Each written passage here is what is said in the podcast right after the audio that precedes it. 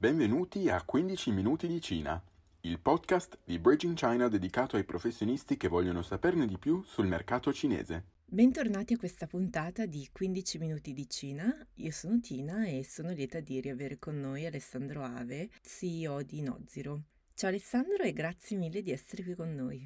Grazie Tina, ciao a tutti.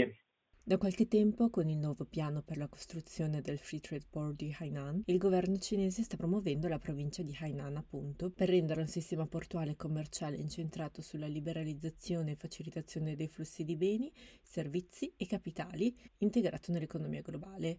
In particolare la fiera di Hainan sta diventando sempre più interessante per i beni di consumo di alta gamma e l'Italia è anche paese ospite d'onore quest'anno. Come potrebbe questa opportunità dare nuova linfa alla promozione di prodotti italiani nel paese? Sicuramente avere un'altra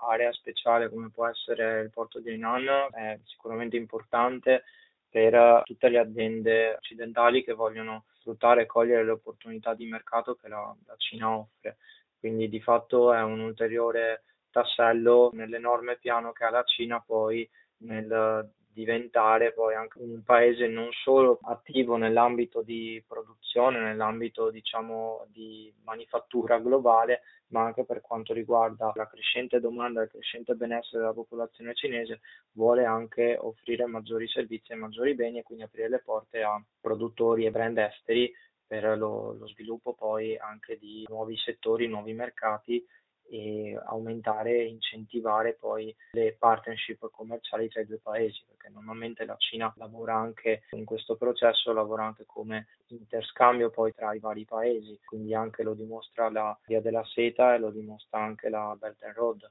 dove appunto c'è questa politica di apertura con queste aree commerciali, dall'altra parte c'è anche poi un avanzamento poi per quanto riguarda accordi bipartisan che vengono fatti con l'Occidente.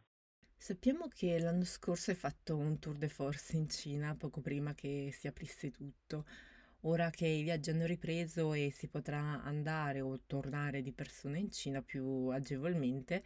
come è bene impostare gli incontri di persona con le varie controparti? E secondo la tua recente esperienza, quali sono le accortezze da considerare? Prima di tutto va considerato che la maggior parte dei partner commerciali cinesi che si possono incontrare non parlano la lingua inglese, quindi è sempre bene chiedere o munirsi di interprete se non si parla correttamente la lingua. Il fatto di avere un interprete può anche aiutare nel capire e nel comprendere le varie sfumature che ci possono essere poi dietro le parole e anche dietro poi l'espressione e la proposta che l'azienda potenziale partner commerciale offre. Detto questo, un'altra accortezza può essere quella di magari invece di essere diretti nel proporre i prodotti e le intenzioni, potrebbe essere anche quella prima di tutto di introdurre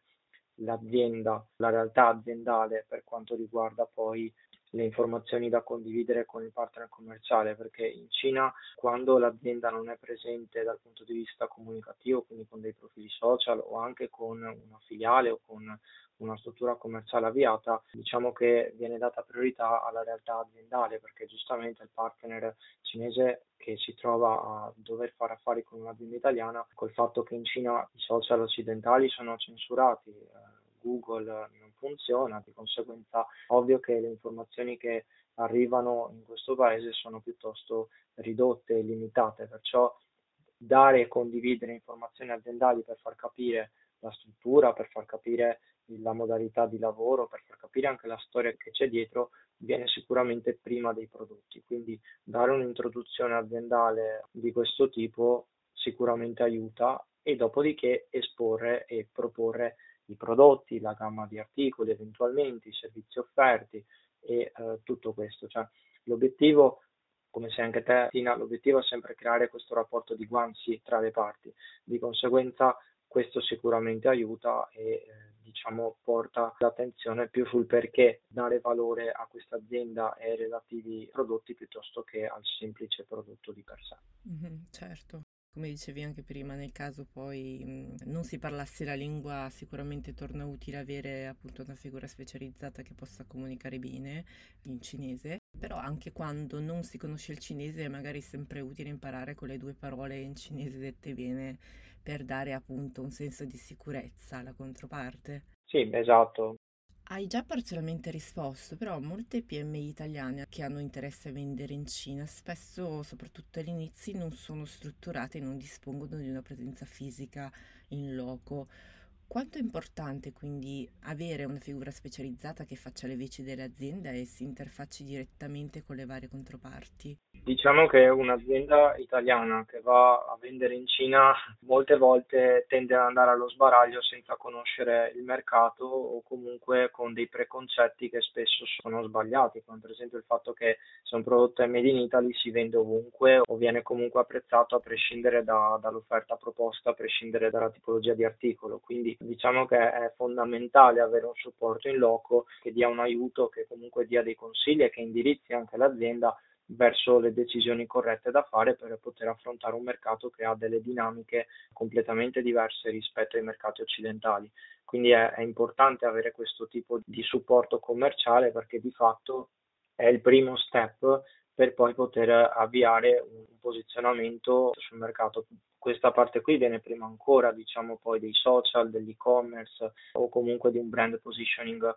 più ampio. Verrebbe da dire che le aziende dovrebbero strutturarsi con una filiale in Cina per poter eh, diciamo, lavorare correttamente, per poter gestire il tutto, però ovvio che questa cosa richiede un investimento economico notevole per una PMI, di conseguenza anche avere un supporto come può essere anche un'azienda che è localizzata in Cina ma che conosce le dinamiche del mercato e che ha una sezione anche con cui si può comunicare in italiano e in inglese, Ovvio che questo è, una, è una, un tassello fondamentale che può sicuramente aiutare l'azienda in, nei suoi obiettivi e in tutti i processi poi commerciali. È fondamentale perché altrimenti si rischia sempre di dover fare il passo più lungo della gamba oppure semplicemente di arrivare poi nel mercato con le armi spuntate. Questo è un po' il, il rischio. Parliamo un momento di costi, che è una delle domande sempre più gettonate. In uno scenario ideale, quanto costa iniziare a vendere in Cina facendo conto di una strategia omnicomprensiva che includa, eh, sai, marketing, logistica, piattaforme, eh, rappresentante magari anche, viaggi, eccetera? Per quanto riguarda i costi, viene sempre a dire dipende perché ci sono tutta una serie di variabili da mettere in considerazione. Diciamo che se un'azienda vuole vendere tramite un canale e-commerce proprietario, tra costi di apertura della piattaforma, costi di gestione, marketing, sponsorizzate, ipotizziamo anche un canale social come può essere WeChat o Xiaohongshu a supporto di questo canale,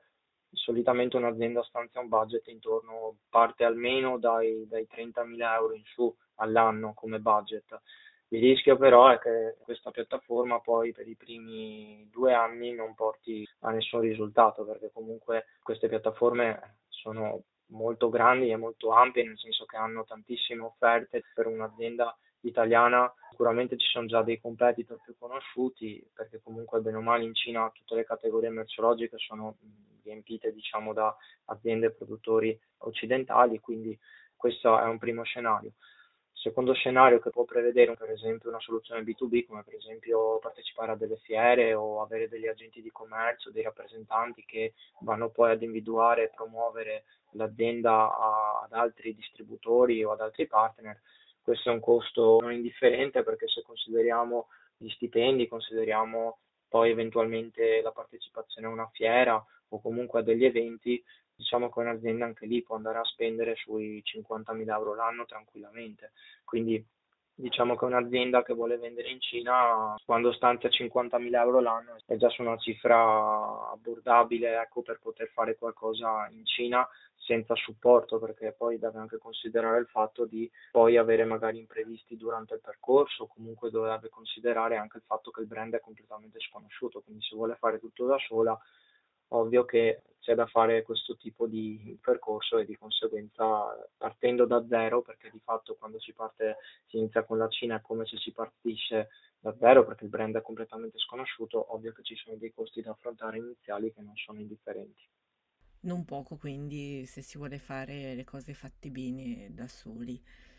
Per coloro che non dispongono di un capitale così grande, però, come si potrebbero tagliare i costi senza però sacrificare la qualità, diciamo, quindi attuare comunque una strategia di ingresso efficiente ed efficace con un'allocazione più smart, ecco, delle risorse iniziali che riesca comunque a far conoscere il proprio brand ad un pubblico che non ne sa nulla e riuscire contestualmente a generare vendite.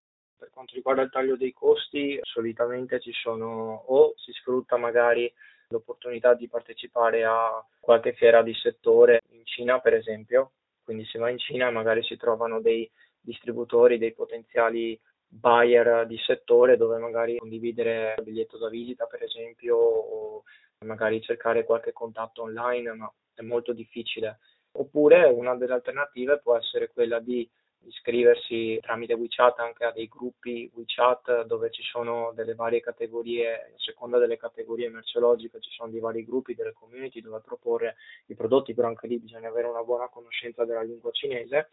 oppure poi appoggiarsi in loco e qui mi faccio anche un po' di pubblicità. Stiamo sviluppando questa applicazione che è una piattaforma sia B2B che B2C che ha lo scopo di promuovere e di lanciare nuovi brand e nuovi prodotti made in Italy sul mercato cinese. Questa applicazione agisce come un social commerce, quindi un'azienda potenzialmente ha diversi servizi a disposizione, quindi può caricare i propri social, ha una sezione social dove caricare i propri post, ha una sezione e-commerce dove poter caricare i propri prodotti, dove poterli vendere, ha una sezione dove poter gestire i pagamenti ed eventuali richieste di tipo B2B, quindi di fatto ha tutta una serie di servizi a completa disposizione e l'investimento sarebbe soltanto di tempo in sostanza, ci sarà una fee di iscrizione però sicuramente ha un costo molto contenuto perché si parla di circa 1000 euro l'anno, quindi di fatto l'iscrizione ha un costo molto basso Comunque questa app la diamo uh, gratuitamente per un anno a chi accetta una delle nostre soluzioni per quanto riguarda uno sviluppo commerciale in Cina, nel senso che noi diamo supporto commerciale nel paese del dragone e appunto diamo tramite la media company di Shanghai e la logistica di Shenzhen diamo un aiuto a 360 gradi per le aziende che vogliono aprire suo mercato. Quindi facciamo una ricerca e un'analisi dei prodotti che l'azienda appunto vuole commercializzare in Cina contattiamo i buyer con cui lavoriamo già e ne contattiamo anche di nuovi per vedere se ci possono essere le condizioni per una partnership, una collaborazione o iniziare anche a, a vendere subito questi prodotti. Dopodiché facciamo degli incontri fisici in loco con questi buyer, con queste, con queste aziende per valutare e negoziare il migliore accordo, le migliori condizioni e dopodiché se ci sono appunto i presupposti si avvia questa collaborazione e nel frattempo anche ci si può iscrivere a questa app e eh, si può anche iniziare a avere un posizionamento online tramite anche questa applicazione perché di fatto i contenuti saranno poi indicizzati su Weibo che è il motore di ricerca e anche su Baidu che è il motore di ricerca utilizzato per la maggiore in, in Cina. Sono diverse, insomma, le opzioni quando si conosce il mercato cinese abbastanza per trovare delle soluzioni alternative a quelle classiche che sono le più dispendiose. Io ti ringrazio tanto Alessandro per questa chiacchierata. Grazie a te, grazie a te Tina. Speriamo che questa puntata sia stata interessante per immergersi ancora di più nel mercato cinese e come al solito per rimanere sempre aggiornati e per saperne di più comunque di queste soluzioni di cui ci ha parlato Alessandro potete cliccare sul link in bio del canale Instagram di Bridge in China e vi aspettiamo nel gruppo Facebook Vendere in Cina. Noi ci sentiamo alla prossima puntata. Zai Zaijian! Zaijian!